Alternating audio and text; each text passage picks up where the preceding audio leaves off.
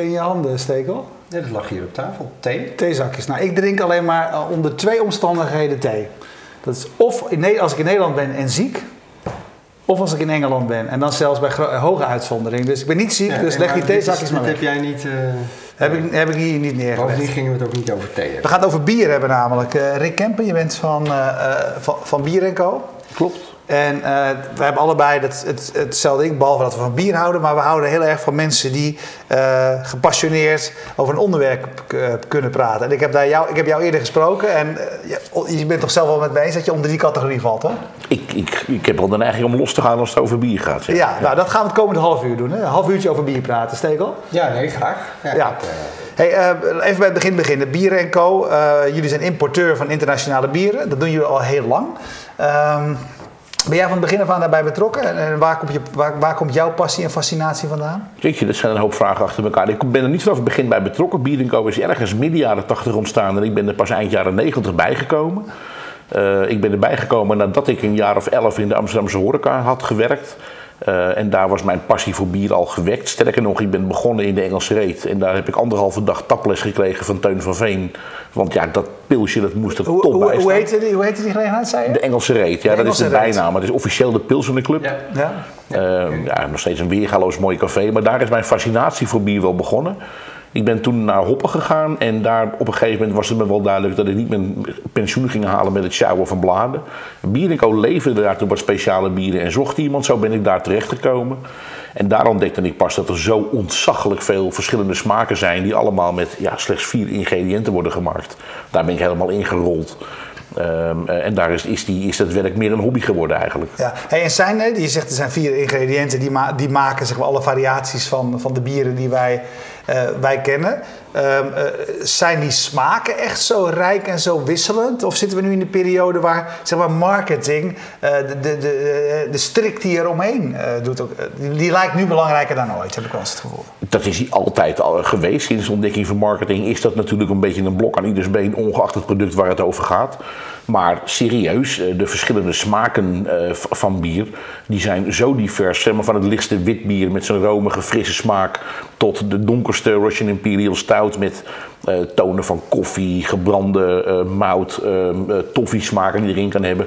Dat spectrum is zo groot, dat is ooit wel eens een keer door een smaakprofessor eh, onder de loep genomen. En die zegt ook, ja, dat is wel zeven keer zo groot als wijn bijvoorbeeld. Oh ja? Serieus. Terwijl mensen denken dat het eigenlijk een, eenvoudig, een eenvoudiger eh, eh, alcohol is. Het lijkt zo eenvoudig, hè? want dat is, in, nou, we hebben het net over theezakjes, maar het is in principe natuurlijk niet heel veel anders dan het op grote schaal zetten van thee. Je neemt een hele hoop graan, dat kneusje, daar spoel je de hete, met heet water de suikers uit.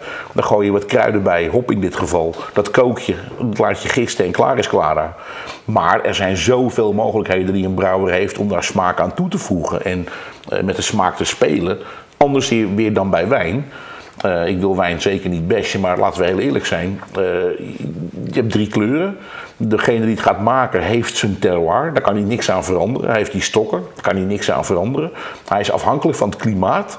Pas als hij het binnen heeft gehaald, begint eigenlijk zijn vakmanschap. En kan hij gaan kijken hoe laat ik het rijpen, hoe laat ik het gisten. Op staal of op hout. Hij kan er wat blenden. Dan heb je het wel gehad. Een brouwer begint al met wat voor granenmix ga ik gebruiken. En wat voor gist ga ik gebruiken. En dan kan hij nog kiezen uit een eindeloze zee van hopvariëteiten. Eh, dan kan hij er nog kruiden aan toevoegen, of honing, of vruchten. Nou, dat, dat, dat is bijna eindeloos. Echt kunst. Oh, Ja, en jij, jij zegt van, hè, ik, ik begon... eh, ze- Ik ben een wijndrinker. Ik, ik moet even, dit moet ik even Nou, oké, verwerken, hoor. ik, laat jullie, Ja. ik laat jullie eventjes... Nee, nee, ik nee, ga door, ga door, kijken. ga door. Ja, maar, maar wat ik me afvraag is, hè, je zegt van, ik ben zeg maar in de, in, in, in de kroeg begonnen. Hè. Ik, eh, eh, ik was degene die, die, die de mensen van, eh, van bier voorzag. Was je toen al zo bezig met eh, smaak en, en, en, en, en de verschillen en, en dat soort dingen? Of is dat, is dat echt toen gegroeid en ben je daar je later in gaan verdiepen? Dat is echt pas later gekomen. Ik wist het eenvoudigweg niet. En dat is ook een tijd trouwens, eind jaren 80, begin jaren 90 van de vorige eeuw. Ja goed, wij oude mannen hebben dat allemaal meegemaakt. Ja. Eh, maar toen was er niet zo gek veel natuurlijk. Het was eerst en vooral pils. En eens in het jaar had je Ja, dat, is- dat bokbier. is wel Ja. heel opmerkelijk. Is natuurlijk een heel recent fenomeen. Hè? Ik bedoel, jullie bestaan al een tijdje, maar er is natuurlijk een enorme hype aan het ontstaan op het moment over bier. Hè? Klopt. Eh, Ik denk dat wij daar met ons bedrijf jarenlang aan, aan gebouwd hebben. Om dat Ja. besef dat er zoveel meer is dan pils onder de aandacht te brengen. En parallel aan een aantal andere ontwikkelingen in de maatschappij is onder andere nu die, die, die kleine ambachtelijke bierscene zo geëxplodeerd. En ik denk dat het onder andere te maken heeft met, met, met de toename, toename van slow food. Mensen die aandacht hebben voor producten die ze willen hebben, bewust consumeren op allerlei vlakken. Uh, een, een, algemene afkeer van groot en industrieel marketing. Daar worden we een beetje moe van. Uh, ja, en, en uh, dat lijkt me nou intrigerend van wat jullie doen. Want eh, ik, ik zeg, ik ben een wijndrinker, dat is ook zo. Maar ik drink ook heel graag bier, dus ik doe het allebei. Ehm, en er, er, komt steeds meer bier. En jullie vertegenwoordigen, ik heb net even zitten kijken, een stuk of 30 brouwerijen. Uh, ongeveer, hè? Uh, eentje meer of minder. Um, welke brouwerij komt nou bij jullie in aanmerking om in jullie assortiment te komen? Hoe kom je bij jullie binnen? Daar hebben we grofweg drie hoofdcategorieën voor waar je sowieso aan moet voldoen. Je moet een goed verhaal hebben. Want inderdaad, marketing is wel een onderdeel. En bier, wijn is ook. Het is een hopeloos Ik had al verwacht dat je zou zeggen als eerste: het bier moet lekker zijn. Nou, dat is nummer drie, maar daar kom ik zo meteen op. Ja. ja, Uh, ze zijn trouwens allemaal even belangrijk hoor. Oh, maar okay. het, het, het, gaat toch wel om het verhaal. Er moet een goed verhaal zijn. Wij zijn heel lang de importeur geweest. Mag ik merken doen? Ja, ja, ja Van Pils en Urkel, de uitvinders van het Pils. Dat is dan weliswaar geen speciaal bier. Maar het is natuurlijk wel een ja, prachtverhaal. De uitvinder van het Pils, daar is het allemaal mee begonnen. We zijn de importeur van Wijn Stefan, de oudste brouwerij ter wereld. dat is een verhaal. Uh, we zijn, uh, we werken met Brouwerij de Praal hier vlak om de hoek samen. Twee psychiatrische verpleegkundigen die zagen dat voor uh, veel van hun patiënten geen goede dagbesteding was en van hun hobby hun werk hebben gemaakt waar die mensen nu werken. Dat zijn redenen voor ons om te zeggen, jij hoort erbij. Ja, alleen vanwege het verhaal al denk ik. Alleen al vanwege het verhaal. Nou, dan spring ik gelijk even naar drie. Het moet objectief goed bier zijn. We hebben het niet over smaak, want wat jij lekker vindt, hoef ik niet lekker te vinden. Ja. En Erwin kan daar tussenin staan. Ja, maak dat even. Uh, Wanneer is het goed dan? Dat, ja? dat bedoel ik, uh, zuiver. Uh, wat, wat, bedoel je dan? Als je objectief, objectief kan proeven dat, dat, het, dat, dat, er geen fouten zijn gemaakt. Dus dat er geen. Wat je bij wijn kan hebben, is dat er verkeerd of te lang dat het gerijpt heeft, waardoor je een nare zure bijsmaak kan krijgen. Uh, kun, kun je weinig aan doen, dat gebeurt je gewoon. Ja. Maar als een maar brouwer consistent dat... fouten maakt, waardoor hij bijvoorbeeld niet lang genoeg kookt of te lang kookt, dan krijg je een soort groentesmaak eraan. Dat, dat, dat, is, dat, is, echt hopeloos, dat wil je niet. Ja. Ze kunnen te haastig gaan afvullen, waardoor als je het flesje opentrekt, dat heb je vast wel eens een keer gehad, het eruit spuit. Ja. Kan ook te maken hebben weer met iets wat oncontroleerbaar is, want een infectie van de gisten. Maar het is heel vaak gewoon slordigheid. Ja. En daar kijken wij toch wel naar of mensen in staat zijn om consistent, consistent. een bepaalde objectief meetbare kwaliteit En dan wil ik dat altijd voor me zien. Jullie hebben 35 medewerkers en er komt een dag en dan heeft zich een nieuwe brouwerij gemeld en jullie overwegen om die op te nemen in het assortiment. Ja. Uh, moet ik dan de kantine voor me zien tijdens de lunch? Zeker. En hoe gaat dat? Nou, dat, dat gebeurt inderdaad in de kantine. Uh, voor de lunch overigens. voor de maar uh, dan zijn we al één stap gepasseerd. Want de oprichter van Bier Co, Ewald Arts, die er nog steeds uh, werkt... Ja. dat is de eerste die eigenlijk kijkt naar een aanbod van een nieuwe brouwer. En die kijkt, dan past het een beetje bij ons. Voldoet hij aan die drie criteria, waarvan de derde die ik nog niet gehad heb trouwens... we moeten daar exclusief mee kunnen samenwerken. Ja. Dus niet dat iedereen er maar mee kan gaan lopen. Ja, dus voor Nederland wil je een, een monopolie? Ik, absoluut, ja. Uh, als die drie kloppen en het is een logistiek haalbaar verhaal, ze hebben hun uh, productie en, hun, dingetjes goed op orde, nou, dan komen ze in aanmerking. En dan gaan we proeven. En dan is dat Ewald weer en ik. Dus niet alle 35, maar het zijn Ewald en ik die dan gaan ja. proeven. En als we vinden dat het echt iets toevoegt, dus we hebben het nog niet in ons pakket zitten, of het is zodanig anders vanwege het verhaal of toch de smaak dat het niet al te zeer conflicteert met wat we al hebben, nou, dan is de laatste die erover gaat, is onze algemeen directeur en die kijkt er beleidsmatig naar. Maar het komt er eigenlijk altijd op neer dat hij zegt, jullie vinden het goed, ga met die handel. Ja, ja. ja. Maar jullie zijn echt wel de, jullie zijn de smaakmakers van bier en. Ja. ja. en heb je de afgelopen jaar, gooien jullie ook wel eens dingen uit het assortiment? We hebben tegenwoordig de regel dat als er wat in moet, dan moet er ook wat uit. Okay, en dat dus is soms niet, met pijn in het hart. Je maar niet heel veel groter worden. Maar je kunt uiteindelijk niet uh, alle heren die je niet gelukkig maken. Want we, we hebben, nu, we hebben maar, ongeveer 30 brouwerijen. Hij steekt, kunnen we doorpraten over bier nee, zonder bier? Door. Nee, zonder bier? Nee, nee, nee, zonder bier wordt wel erg moeilijk. Ja, maar uh, wat, wat, wat, wat zeg jij voor nu? Van, we hebben er drie staan hè, van nu hier. Wat, wat moeten we nu even opentrekken? Ik, ik zou nu wel even beginnen met een Brooklyn. Een uh, ja, uitstekende lager uit Amerika. Nou, beginnen we daarmee? Oké, praten jullie door, maak over. Hey, en, uh, dus je vertegenwoordigt ongeveer 30 brouwerijen. Je zegt dat is ook ongeveer wel de limit wat we willen doen. Uh, ik zat op jullie site te kijken en daar heb je ook een kaartje, geografisch. En er viel me één ding op, want de meerderheid van de brouw, uh, brouwerijen zit in Europa. Dan heb je er een paar in Amerika, Oostkust, Westkust. Dan heb je er eentje in Alaska. Ja, goed hè. Dat is nog steeds Amerika, maar... Ja. Ja. Nee, maar Alaska, weet je? Wat, wat is het verhaal achter zo'n brouwerij? Nou, daar doen we zelfs maar één bier van. Dat is alleen maar de Smoked Porter. Dat is echt een legendarisch bier. Misschien wel het bier dat de wereld... Alaskan Brewery Company. Nou, ja, je, moet, je moet er eigenlijk eens een keer, als je de tijd hebt, naar de website gaan en de filmpjes bekijken van de mensen die dat gestart zijn. Dat zijn een man en een vrouw uit Texas. Waarbij die vrouw op een gegeven moment zoiets had van: ik word gek hier in, in, in, eh, in deze omgeving, ik wil iets anders. En die is naar de puurheid getrokken van Alaska. Is terechtgekomen in Juneau, de hoofdstad van Alaska. Ik wist dat eerlijk gezegd ook niet, maar dat schijnt dus de hoofdstad van Alaska te zijn. En dat is een stad, daar gaan geen wegen heen. Dat ligt aan een baai. En er zijn wel wat wegen in de omgeving, maar je kunt daar dus niet over land komen. Dus je kunt er alleen maar met watervliegtuigen en boten naartoe. Ja. En er wonen nog steeds een kleine 60.000 mensen wonen daar. Geweldig. Ja. Het wordt daar in de winter zo koud, vertelden ze ook, dat je daar ehm, eh, met lucht, dus die bellenblaas, kun je daar in de winter zo blazen. En dan wordt het meteen een kristallen bal die je ook gewoon in je handen kan houden. Dus Ja. we moeten daar nog steeds een keer naartoe om dat mee te maken. Orka's in de, in de baai en dat soort Ja. dingen.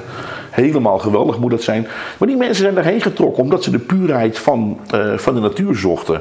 En kwamen daar, moesten in hun levensonderhoud voorzien. En er was van alles, maar er was nog geen brouwerij. Dus die zijn maar gewoon een brouwerij begonnen. Hadden geen enkele kennis of kunde op dat gebied, maar hebben zich door de jaren heen opgewerkt tot een van de meest gerespecteerde eh, brouwers in Amerika. En onder andere dus die smoked porter, die maken ze maar eens per jaar. Een beetje afgekeken de stijl van de rauwgemieren. Misschien dat die naam je wat zegt uit Bamberg. Eh, wat ze dan doen is eigenlijk net als met whisky. Als je de, de, de granen hebt gemalen ehm, eh, om uit te gaan spoelen. Eh, om, om, om de zetmelen eruit te krijgen, de suikers eruit te krijgen. Dan ga je, dan ga je drogen eh, door er een vuurtje onder te steken. Dan doe je dat nou met hout.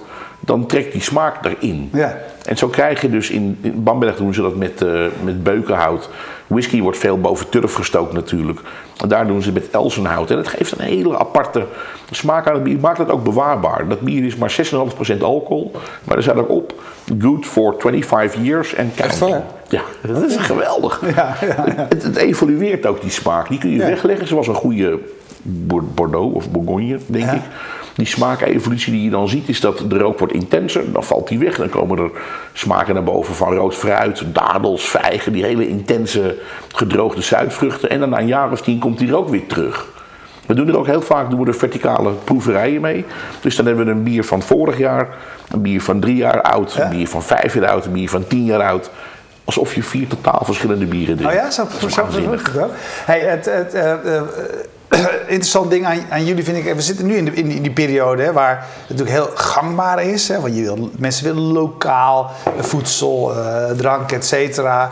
Eh, maar jullie komen eigenlijk uit een, uit een periode, jullie bedrijf komt uit een periode wat bijna zeg maar een beetje dat do-it-yourself, het zelf maken van dingen, eh afval en letteren was. Hè. Want de, de, de, basis van, van bier en co ligt helemaal in de, in in de periode waar ik, ik opgegroeid ben, de punkperiode. Ja, zeker. Daar komen die jongens ook vandaan. Hè? Want Bier Co is eigenlijk ontstaan in de krakerscene in Amsterdam. Een Ja. beetje onder het motto dood aan het kapitaal, niks geen Heineken of Gruls meer. Ja. Die zijn allemaal individuen, zijn één op één naar België gereden in brakke karretjes en kwamen dan terug met een krat Westmalle of de Koning of wat toen net geopend was, de brouwerij La Chouffe. Ja, dat kenden we helemaal niet hier. ja. Dat begon net mondjesmaat misschien eh, eh, wat, wat bedrijven zich te roeren, maar eh, die namen dat dan eigenlijk zo mee terug. En dat werd in het krakershuis met graagte gedronken. De kroeg om de hoek zei, nou weet je, als jullie dat dan toch zo gaaf vinden, neem ook voor mij dan eens een keer een kratje mee. Kratje mee, ja. Zo is het een beetje begonnen. Ze gingen nooit iets zelf maken, want bier brouwen in die tijd waren maar weinigen die, die dat deden. Ja, de brouwerij Het Ei is een schoolvoorbeeld van, dezelfde periode. De winkel de Bierkoning, dezelfde periode. Maar voor de rest werd er eigenlijk niet heel veel zelf gemaakt. Sterker maar- nog, in die tijd had je in Nederland maar 18 brouwerijen nog. Ja, en hoeveel nu? 370. Oké, Zo. zo ongelooflijk. Hey, maar maar hè, dus, dus, dus dat was, was, was die periode. Daar waren jullie, zeg maar, hè, jullie bedrijf was daar een, een, een, een, eh, nou, een- een belangrijke in. Nu zie je dat het ook eigenlijk een massaal ding wordt. Hè? Want ook in de grote supermarkten eh, willen ze de speciale bieren, et cetera. Dus er moet ook allerlei concurrentie voor jullie bijgekomen zijn. Wij hebben eigenlijk te weinig concurrentie. Ja? Ja, serieus. Ik bedoel, eh, ons bedrijf bestaat nu zo rond de 30 jaar. Maar we zijn een van de weinigen die op zo'n brede schaal... zo'n breed assortiment aan bieren importeren. En eigenlijk proberen op een... niet zozeer op individuele merken gericht eh, reclame te maken... of onze, onze, onze, onze, ons werk te doen, onze zending te bedrijven.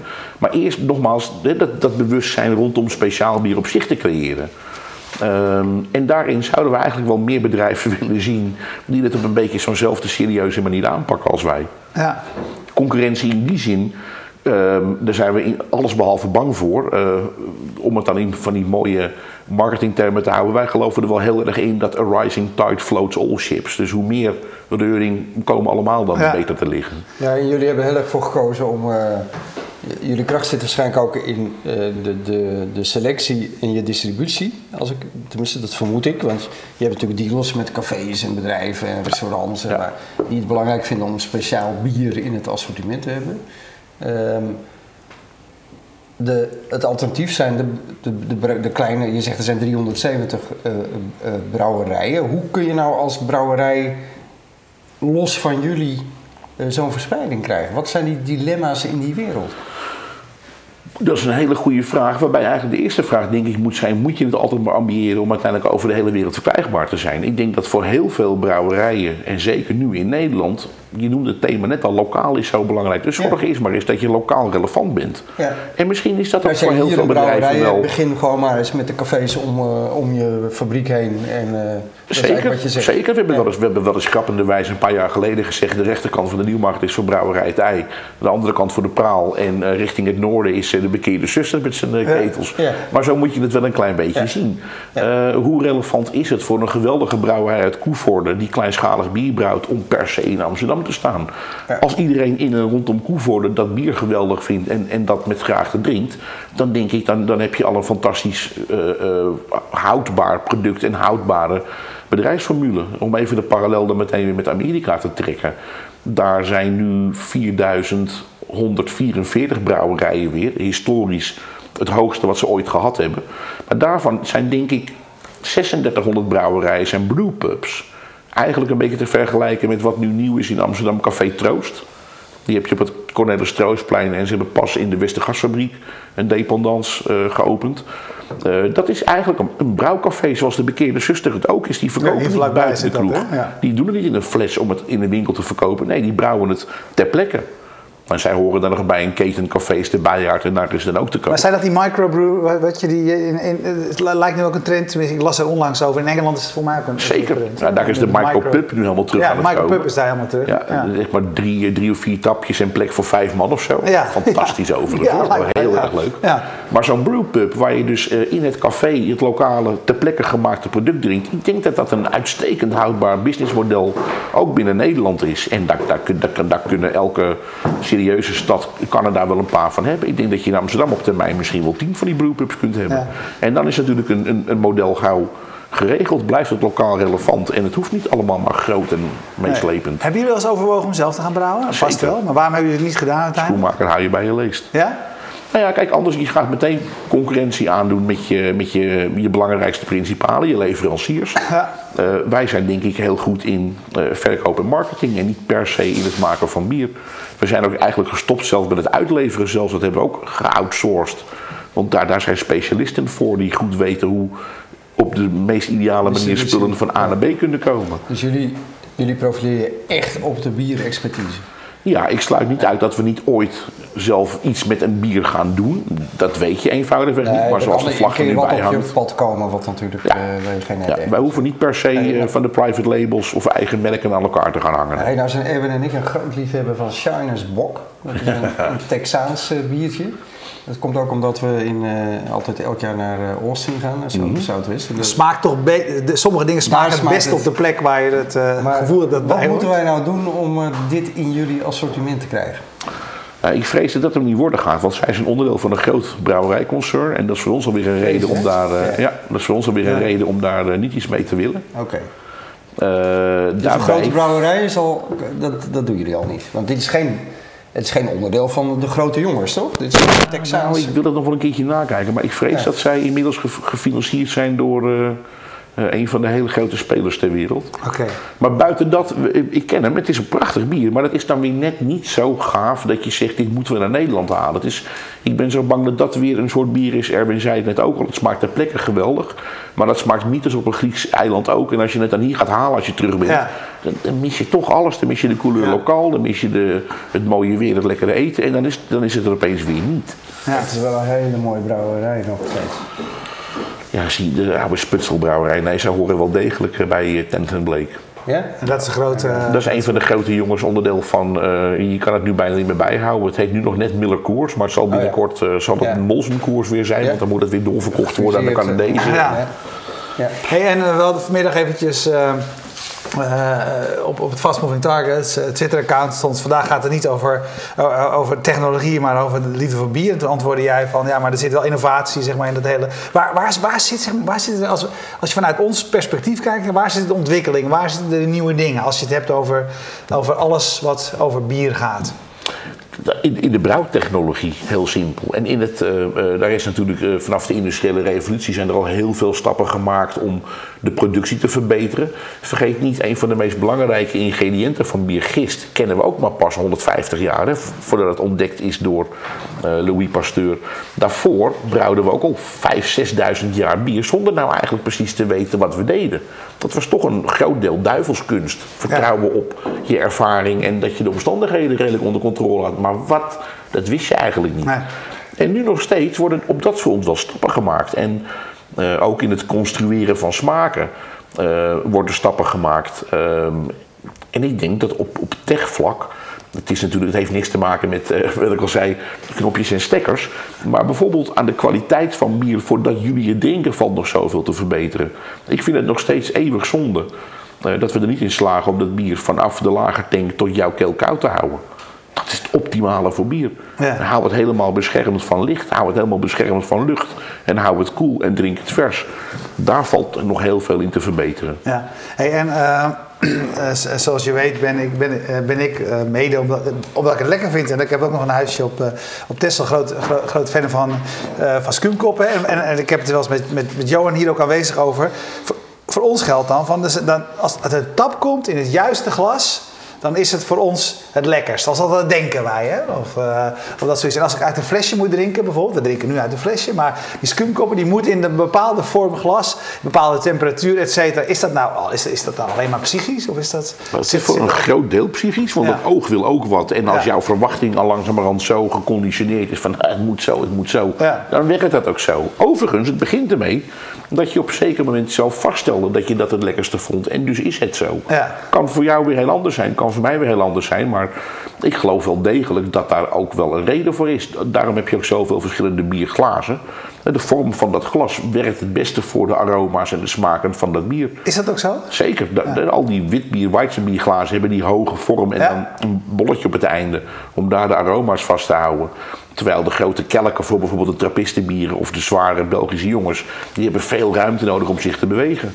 Daarom drink je kulsch of een pilsje uit zo'n stangetje. Dat wil je koel, kort en krachtig houden. Ja. Dat hoeft allemaal niet al te ingewikkeld zijn. Hey, hey, wijn moet je, eh, hoor je wel eens van mensen die daar speciale cursussen voor volgen. Moet je ook leren drinken, zeg maar. Het helpt dat je smaak leert, leert herkennen en et cetera. Is het geldt voor bier ook? Tuurlijk.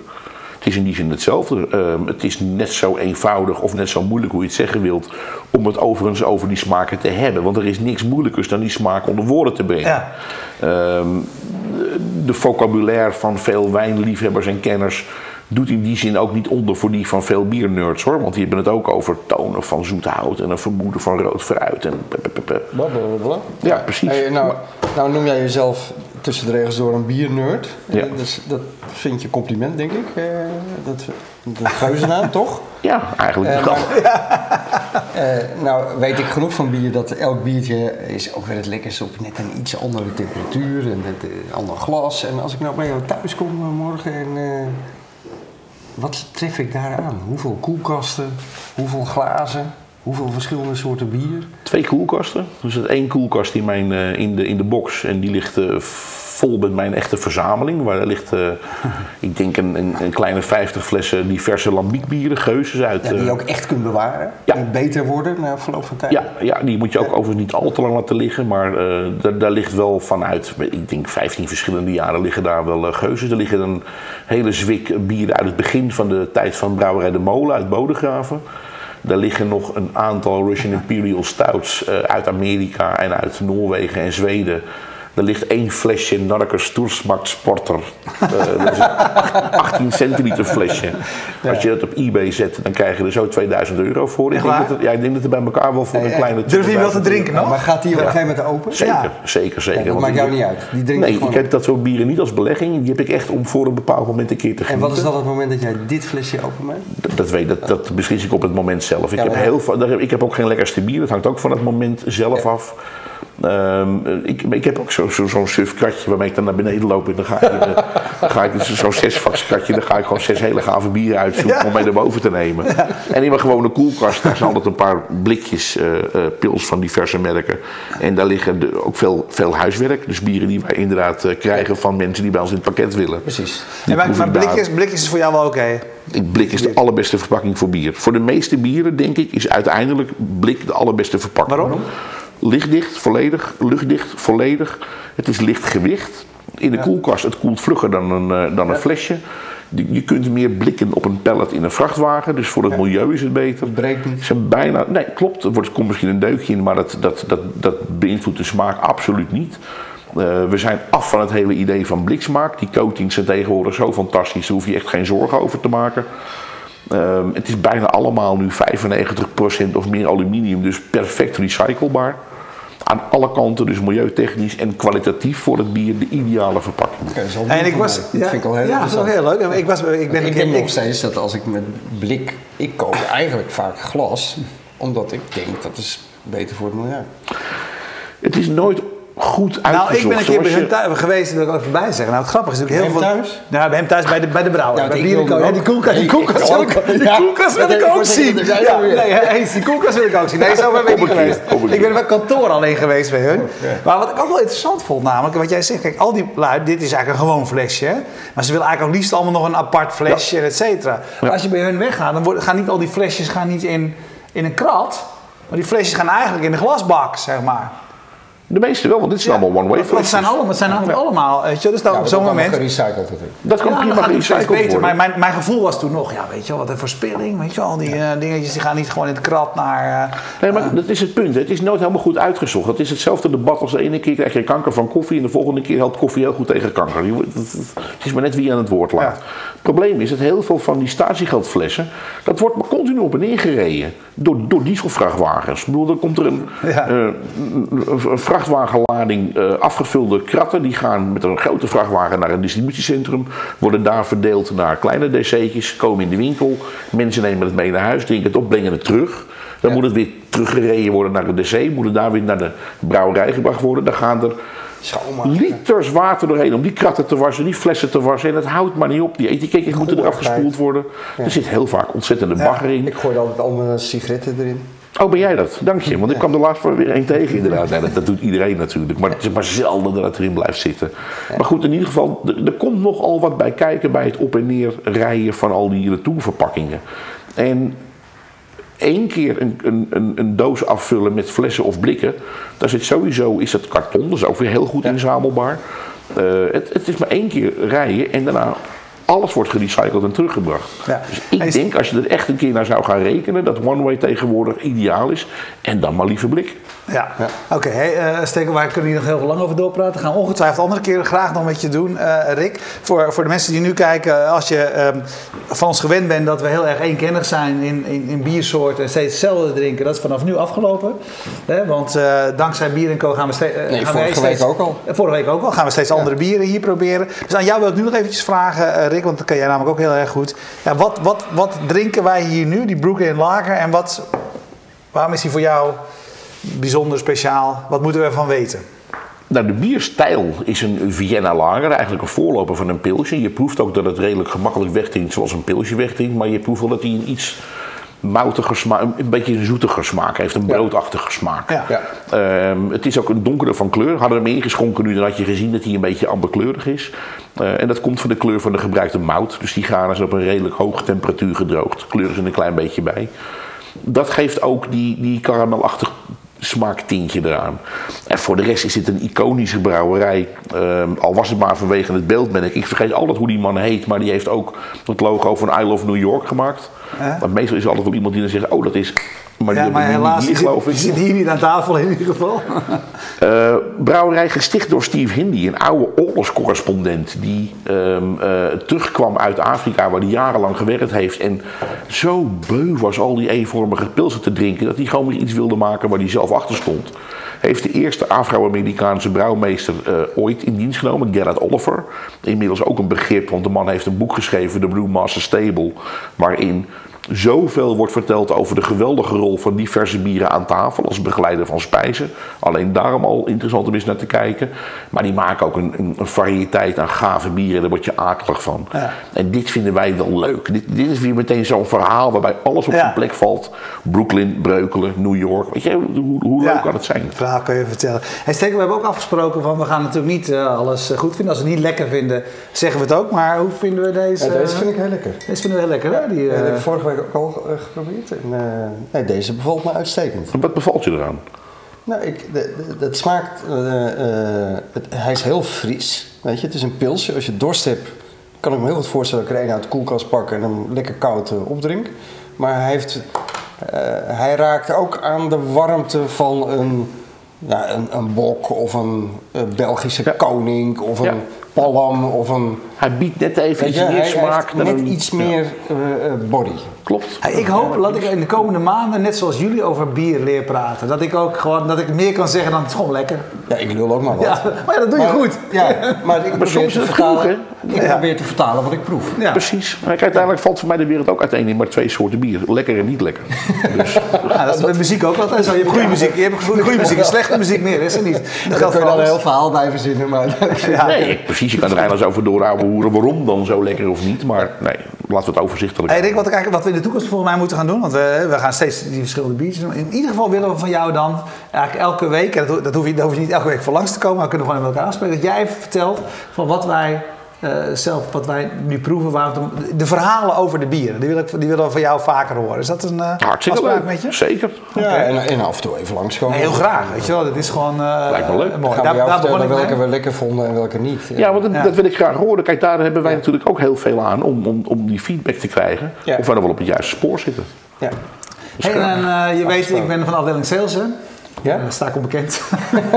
Nou, ga maar gauw, sorry, ga los. sorry. Daar is ja, de camera. Ja, ja. Ik, heb, ik heb altijd hele goede argumenten waarom je eh FMT-member kan worden. Waarom je ons kan steunen voor een, eh, eh, voor, voor een tientje per maand. Maak je media over innovatie mogelijk. Krijg je dagelijks eh, berichten over de dingen die belangrijk zijn in de wereld van eh, nieuwe media. Maak je kans op evenementen, et cetera. Maar ik heb nu eh, eh, Frank Meeuwsen, een, een, een, een groot bierdrinker en ook een, een liefhebber van specia- speciale bieren. eh, die ook eh, eh, een FMT-member is, dus een lid van eh, Fast Moving Targets. Die zei, ja, dit is gewoon het, eh, het verkoopargument. Vanaf nu kan je, een ti- kan je 10% korting krijgen op al die speciale bieren die, eh, die jullie en jullie eh, zuster of broederbedrijf, hoe noem je het? Dochterbedrijf gewoon. ja, bier en zo, waar je dat- de winkel van jullie eh, kan kopen. Dus dit is mijn, eh, nou, tot, tot zover mijn verkooppraatje. Ja, maar het is mij nu niet helemaal duidelijk wat je wil verkopen. Eh, Dat lidmaatschap dat toch? als je veel drinkt en je het hier voor je koopt, Al je wordt alleen lid maar van geld... Moving Targets Ja, en dan- krijgt 10% korting op zijn bier. Ja, klopt. Jij bent veel beter. Wil jij het voortaan doen? hey, eh, Rick, ontzettend bedankt. En eh, aan het begin zei ik het al, ik, hou- ik hou er altijd van mensen die ergens mee bezig zijn en vol overgave over kunnen vertellen. En dat heb jij het afgelopen half uur eh, laten zien. Dankjewel. Dankjewel. Heel graag gedaan. Blijf genieten.